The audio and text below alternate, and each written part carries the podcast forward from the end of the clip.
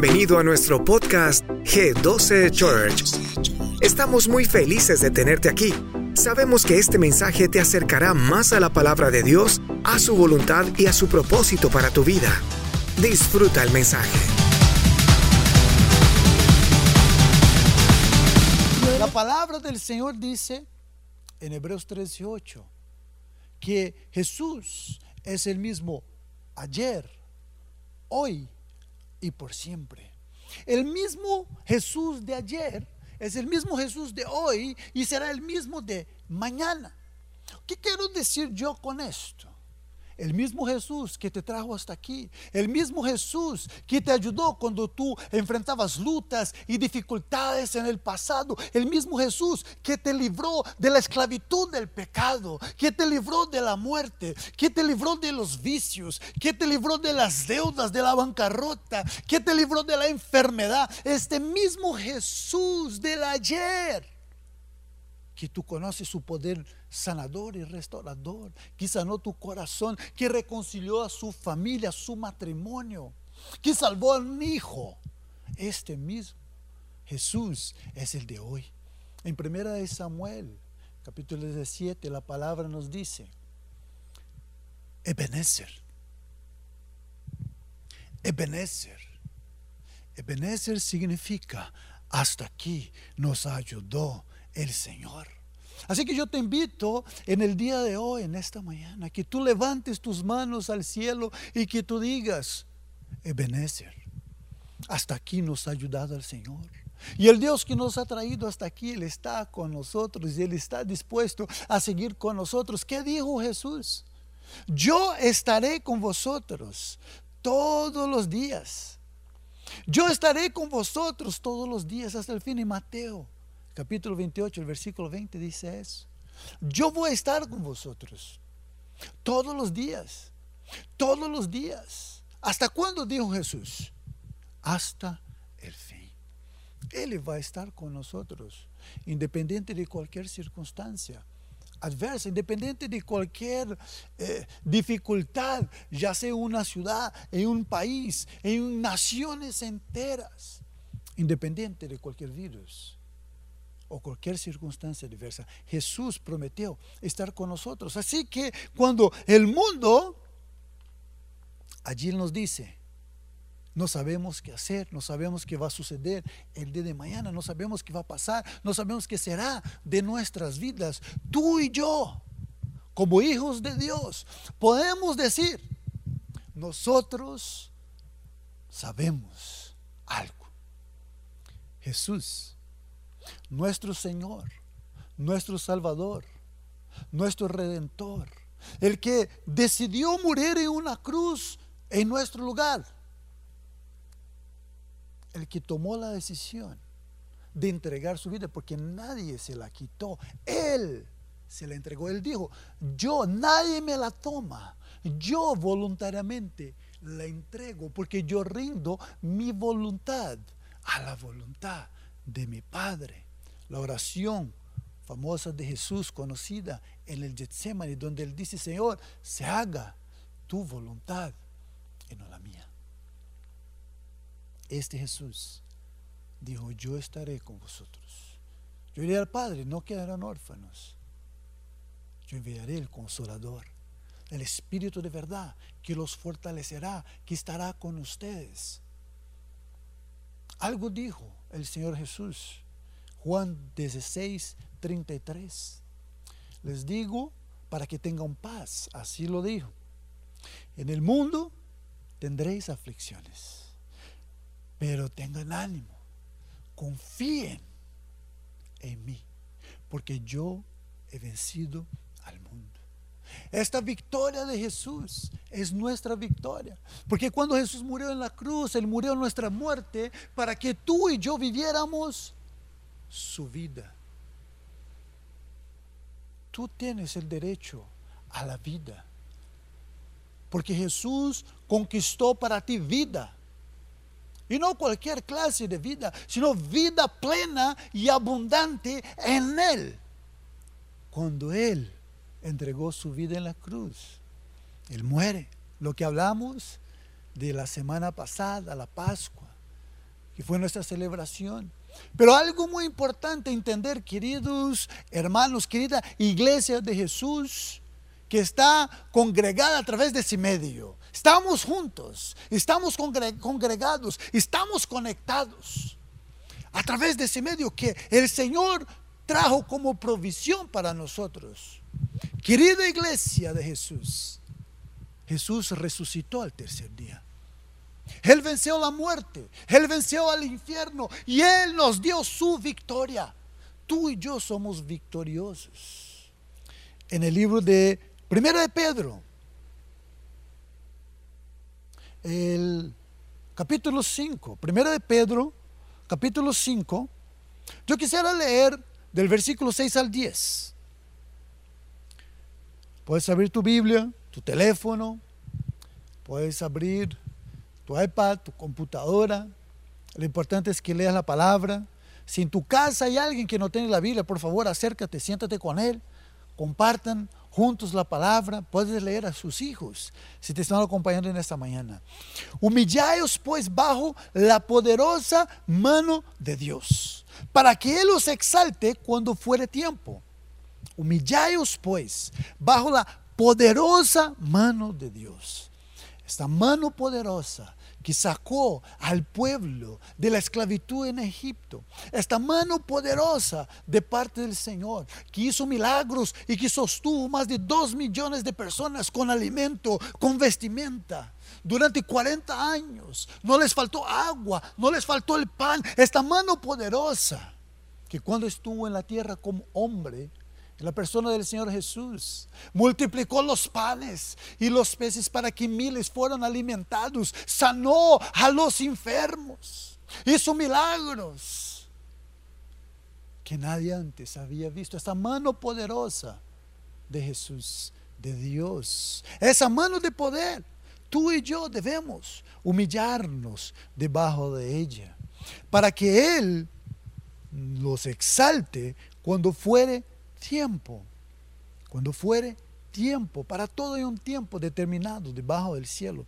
Echando toda vuestra ansiedad sobre Él. ¿Sobre quién, queridos? Sobre Él.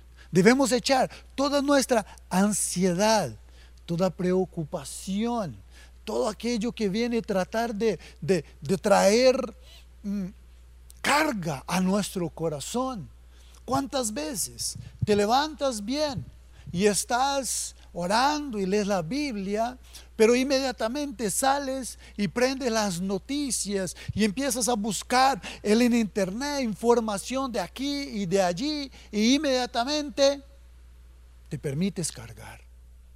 Pero el Señor dice que debemos lanzar sobre Él nuestra ansiedad, que no estés afanado o preocupado, sino que lance sobre Él todo pensamiento, toda carga, toda preocupación. Entienda de qué Él, dice la palabra, ¿por qué?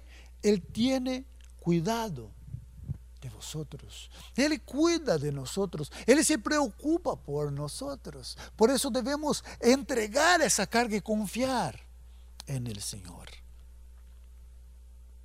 Dice la palabra, seres sobrios, velad, porque vuestro adversario el diablo, como león rugiente, anda alrededor buscando a quien devorar. Ser sobrios es no permitir, queridos hermanos, que el temor, que las palabras, que otras personas vengan a producir, con que tú pierdas el enfoque, que tú quites la mirada de Jesús y su promesa, que tú quites tus oídos de oír a Dios y deje de oír a Dios y empiece a oír más a lo que dicen afuera.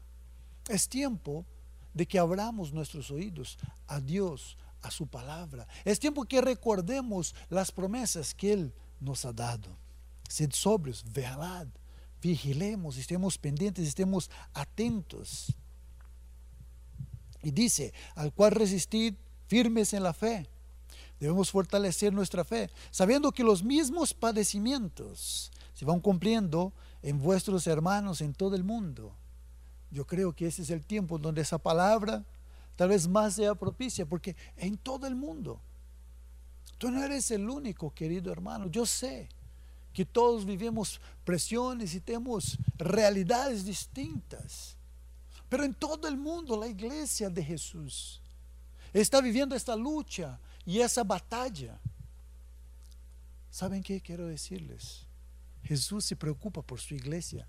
Jesús se preocupa y Él está pendiente de nosotros. A Él le importamos. Jesús está interesado en el bienestar de su iglesia en todo el mundo.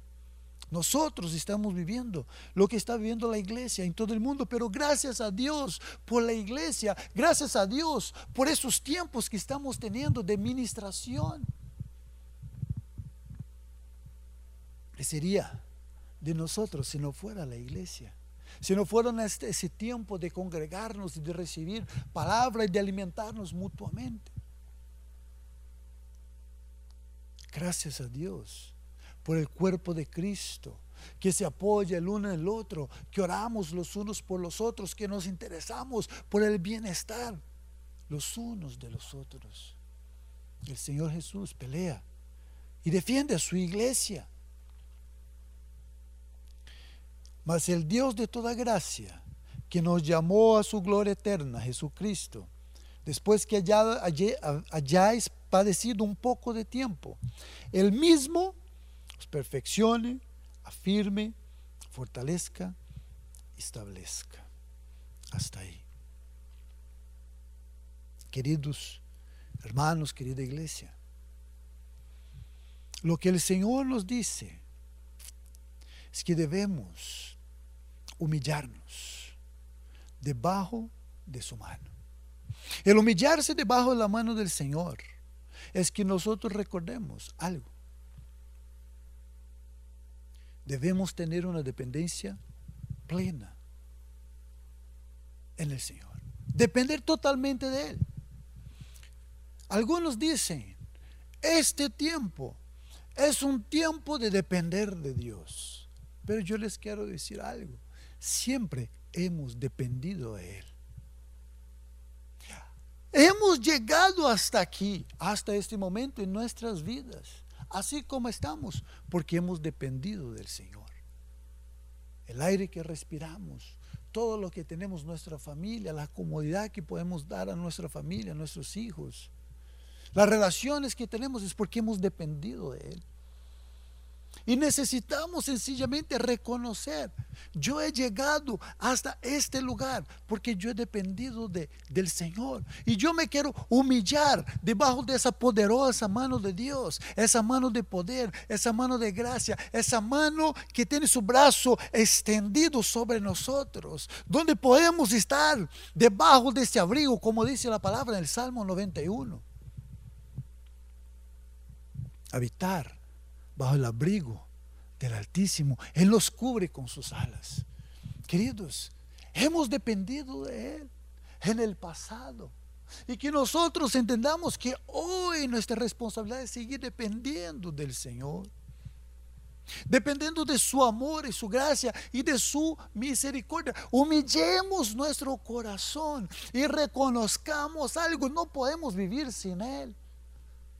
Independiente de las circunstancias que estén afuera, independiente de lo que esté pasando a nuestro alrededor, independiente de la economía, de cómo está o cómo vaya a estar la economía, independiente de cualquier circunstancia, nosotros dependemos totalmente de Él. Él es nuestra roca, Él es nuestra salvación, Él es nuestro auxilio, Él es nuestra ayuda. Humillemos hoy nuestro corazón y nuestras vidas y reconozcamos, estamos debajo de esa mano de poder, esta mano que nos cubre, esta mano que nos guarda, estamos protegidos debajo de esta mano. Estamos protegidos debajo de esta mano poderosa. No es cualquier mano, es la mano poderosa de Dios. Es la mano poderosa. ¿Qué puede suceder con nosotros debajo de esta mano? Poderosa del Señor. Algo que yo quisiera recordar en este momento a cada uno de nosotros. Es que debajo de esta mano poderosa que ha estado sobre nuestras vidas todos estos años, que nos ha traído hasta aquí y que nos ha guardado de cuántas circunstancias. Circunstancias muchas que quizás tú mismo no te acuerdes de ellas o quizás nunca te diste cuenta que estaban sucediendo. ¿Por qué? Porque la mano poderosa del Señor estaba sobre tu vida. Yo me recuerdo cuando yo tenía seis o siete años de edad, un día lluvioso, yo dije a mis padres que iba hasta a un, un pequeño restaurante de un señor que era amigo de mi padre, que yo iba a comprar unos dulces con algo de dinero que me dio mi padre. Y yo salí y fui, estaba lloviendo, fui con mi paraguas. Y yo estaba en la edad donde uno de niño dice, yo, yo soy grande, yo puedo hacer las cosas. Yo vivía en, una esquina y ese restaurante era en la otra esquina. Yo no tenía que cruzar ninguna calle para ir hasta allá. Estaba acostumbrado a ir, por ahí no pasaban carros. Pero yo tomé una decisión de niño equivocada. Y yo dije, yo voy a cruzar la calle aquí, una, voy a cruzar la calle aquí, dos, voy a cruzar la calle aquí, tres, y me voy a devolver a esa esquina, cuatro, porque yo quería decir que yo ya sabía cruzar una calle. Estaba lloviendo mucho. Obviamente, crucé la primera calle, ahí estaba el semáforo, la línea, eh, las cebras, sin ningún problema. En la siguiente esquina, había un carro parqueado en la esquina y no me permitía ver muy bien. Y yo miré de una manera rápida y corrí para cruzar la calle. Lo único que escuché fue el sonido de un carro frenando. Y llega hasta muy cerca mío. Muy cerca mío. Y yo vi ahí la mano poderosa del Señor, la mano de poder sobre mi vida. ¿Por qué? Porque Dios tenía un plan para mi vida. Claro está que el amigo de mi padre, que, es dueño de, que era dueño del restaurante, vio todo lo que sucedió, le dijo a mi papá, y eso me rendió algo de problemas, pero con toda la razón. La mano de poder del Señor me guardó en una ocasión cuando iba manejando mi carro y alguien sale y cruza un stop y estrella mi carro. Ese accidente fue un accidente que involucró a siete vehículos. Yo iba a una velocidad alta porque era una autopista. Mi carro dio muchas vueltas y paró entre un poste y un árbol. Las personas que estaban en un bar, que estaba en una esquina, salieron y me preguntaron, ¿cómo hiciste para desviar su carro de este carro, de esto que pasó, de esto y de esto, y parquear allá? Yo dije, yo no hice nada. Yo ni siquiera vi lo que pasó. Sencillamente la mano del Señor estaba allí, esa mano de poder. ¿Por qué os estoy contando y compartiendo eso? Porque yo sé que esa mano de poder de parte del Señor ha estado sobre tu vida también. Quiere que tú hayas visto, quiera que tú no hayas visto lo que Dios estaba haciendo en favor tuyo. Él lo estaba haciendo ¿por? Porque Dios tiene un plan con tu vida. Debajo de esa mano de poder de parte de Dios hay un plan, hay un plan de Dios detrás de esa mano, debajo de esta mano. Hay un plan, hay un propósito que Dios tiene para tu vida y el Señor, Él te va a llevar a cumplir ese plan, el sueño que Dios tiene para ti. Así fue en la vida de José de Egipto, que nosotros vemos la historia de José desde el capítulo 37 del libro de Génesis. Dios le da sueños a José. José, yo voy a hacer algo grande contigo. José era el hijo amado, favorito de su padre recibe esa túnica de colores. Sus hermanos le echan a un pozo. Luego le dicen que lo iban a matar. Luego lo, para no hacerlo, para no matarlo, le venden como esclavo a Egipto. Él llega a Egipto y va a la casa de Potifar. Él es un buen siervo, trabaja duro y él recibe el favor de su jefe y empieza a prosperar. Su jefe prospera, él prospera. Luego él es injustamente acusado por la esposa de Potifar. Injustamente va a la cárcel. Pero en la cárcel Dios estaba con él. Él le prospera. Él da la revelación de los sueños del copero y del panadero. Se olvidan de él otros dos años. Se queda allí en la cárcel. Pero llega su momento.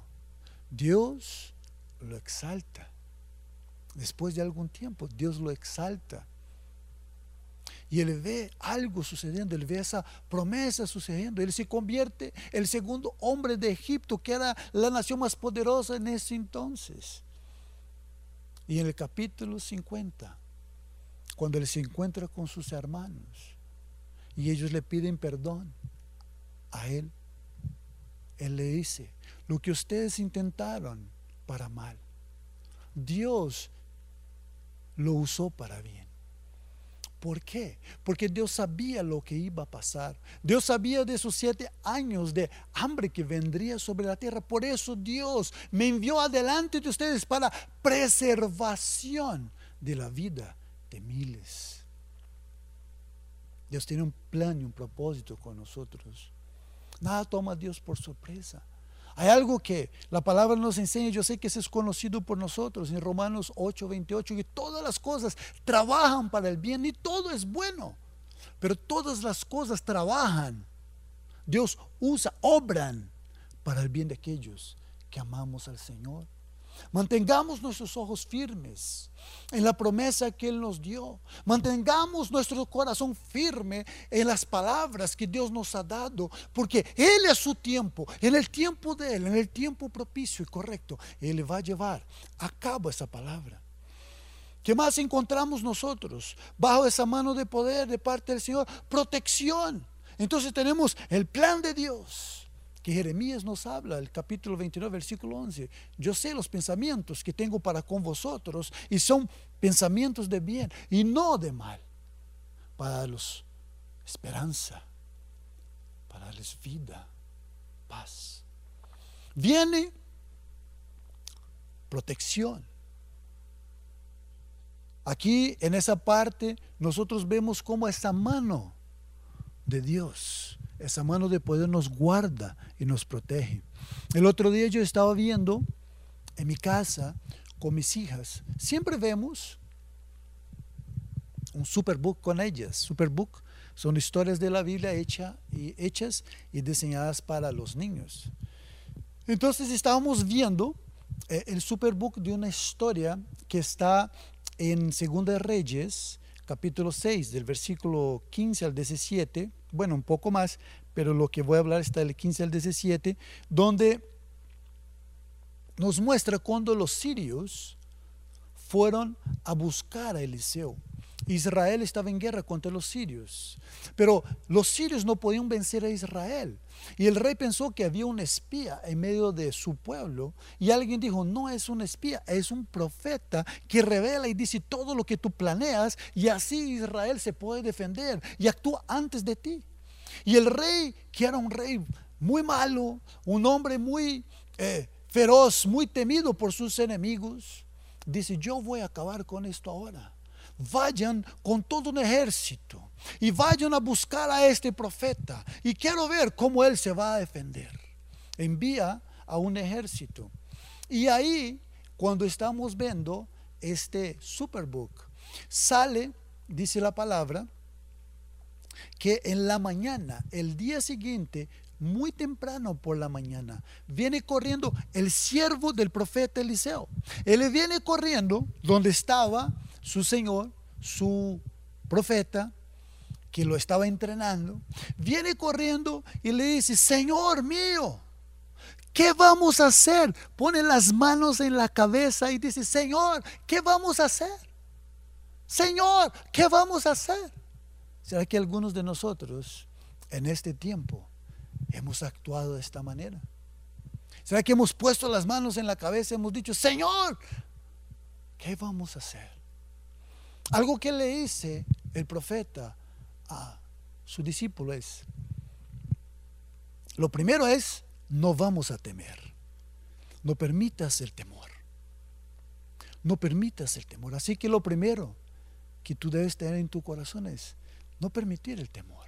E entender que la mano de protección de Dios está sobre nosotros. Y luego el profeta hace una oración. ¿Qué ora el profeta? Dios defiéndenos. Dios destruye a mis enemigos. No. La oración que hizo el profeta fue, Señor, te pido que le abra los ojos a, este, a mi siervo. Abra los ojos a este joven para que él vea algo y que él vea que tú, Dios, no fuiste tomado por sorpresa. Esa circunstancia, esa situación puede haber tomado los gobernantes del mundo a la gente de mayor influencia. Lo puede haber tomado por sorpresa, pero no tomó por sorpresa al Rey de Reyes, al Señor de Señores, al Dios Todopoderoso, al Creador del universo, el que pelea por nosotros, el que nos defiende, el que va delante de nosotros, el que va delante tuyo. Y abre los ojos a este joven.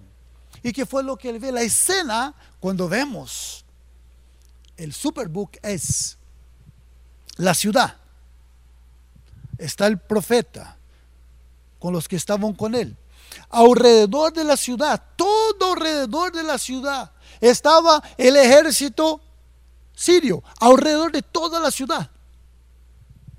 Pero algo sucede. Cuando se abren los ojos a este joven, alrededor del ejército del enemigo, todo alrededor, todo alrededor, todo alrededor del ejército enemigo estaban carros de fuego, con caballos, con ángeles del Señor, grandes y poderosos, que venían al auxilio del profeta y de aquellos que estaban con ellos. ¿Qué quiero decirte? Esa circunstancia no tomó a Dios por sorpresa. Y déjame decirte algo, todo lo que tú necesitas para pasar por ese momento de dificultad, para atravesar al otro lado, en victoria, en paz y en bendición. Toda tu necesidad, todo aquello que tú necesitas para este momento, el Señor ya envió desde el cielo.